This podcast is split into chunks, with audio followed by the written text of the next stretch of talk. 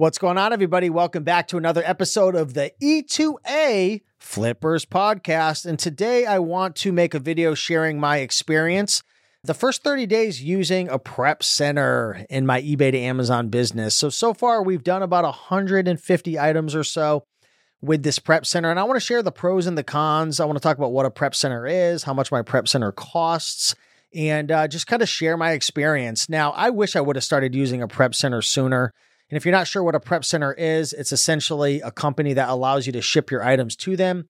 They'll receive it, they'll inspect it, they'll prep it, polybag it, they'll list it for you and ship it on your behalf so you don't have to have it come to your house. Like for anyone who watches my Instagrams or my YouTube videos or whatever, you see all the packages showing up, all the eBay packages showing up to my house. And it's a lot of work. It's fun, it's great for social media, but it gets a little overwhelming when you're buying 500 to 1,000 to 1,500 items every month and they show up to your house. So I just want to share my experience in terms of how this is going so far. Now, I've only been doing this for about a month. So far, it's been a great experience. I really have no complaints.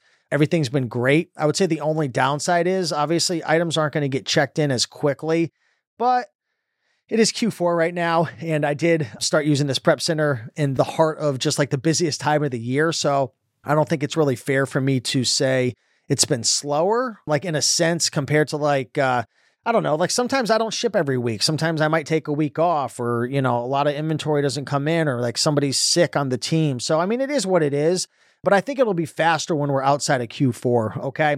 Now, in terms of the cost, for me, it's a dollar fifty per unit for this prep center that I'm using. So Included in that cost is the cost of a poly bag. Okay. So they do inspect it for free. They make sure the item isn't damaged. And that was one thing that kind of held me back was like, are they really going to inspect it? Are they going to check? And I think a big part of the responsibility is communicating. I communicated with the owner and I said, hey, you know, I'm doing E to A. I don't have invoices. These are some things to look out for with DVDs. These are some things to look out for for my new packages. I just created a list of things for them to look out for. Now, uh, it's not enough time to tell you if I've had any problematic injuries due to items that they prepped or returns or issues or anything like that. But for right now, it's it's a buck fifty per item. If you have items that are damaged or whatnot, this prep center, there's a whole bunch of them out there, guys. I'll actually put a link down below to a whole list of prep centers that you can use. And there's a ton of them out there. I'd recommend getting a prep center that is sales tax free. Mine wasn't. Okay. So for you, you probably want to get one where you're sales tax free. Um, I had to go through some extra steps to become tax exempt, but I'll put a whole list down below. But um, if you have items that are damaged or if you have to return it back to eBay, this prep center, they'll actually um, put it into problem inventory and then you can have a label created and they'll actually return the item back to the eBay seller so you can get a refund, which is great. Also, recently I had some items that ended up getting restricted. And one item that I ended up deleting the listing because it was under a generic listing. It was a Logitech product. And I was like, you know what? I'm not going to sell this. So when I deleted and closed the listing, it went stranded. So they couldn't ship it out.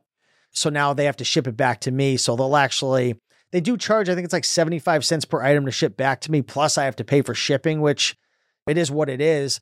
But they take care of that. And essentially the way it works with this prep center is they have a software like it's a simple software that has a couple different sections planned inventory, received inventory, problematic inventory, and then shipped inventory. So every time my team purchases an item, we go into their software and we add in the ASIN, how many units they should be expecting to receive, the condition, what our buy cost was, our price, and then the date we purchased it. And we put it in. And it essentially goes into like a holding area where they're essentially waiting for that product. Now, once they get the product, they scan the box of the item.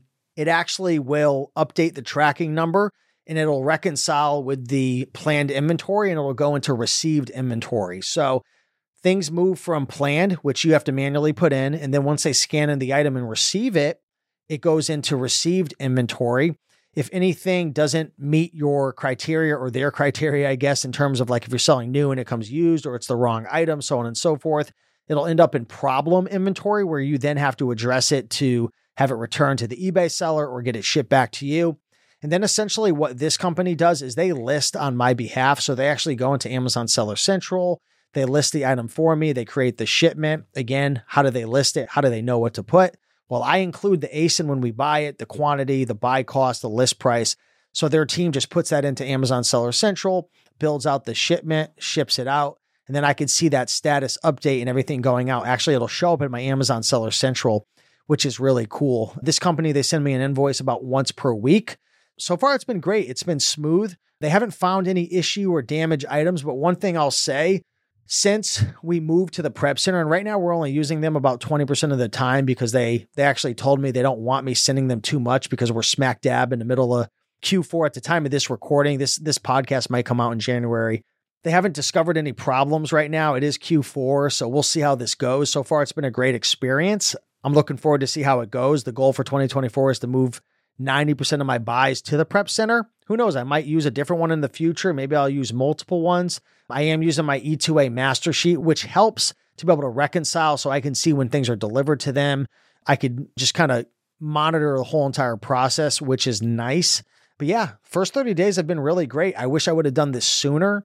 Check out the links below. I'll put some links to the different prep centers and whatnot, and uh, you can check some of them out to see based on where you live or your goals in your business. But yeah, first 30 days have been successful.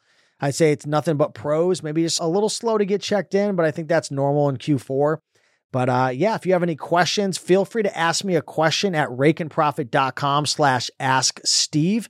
You can fill out the Google form and I can feature you on an upcoming podcast. So with that being said, just want to document my first 30 days using a prep center. Wish I would have done it sooner. We'll see uh, if I eat my own words in the next 90 days, but so far so good.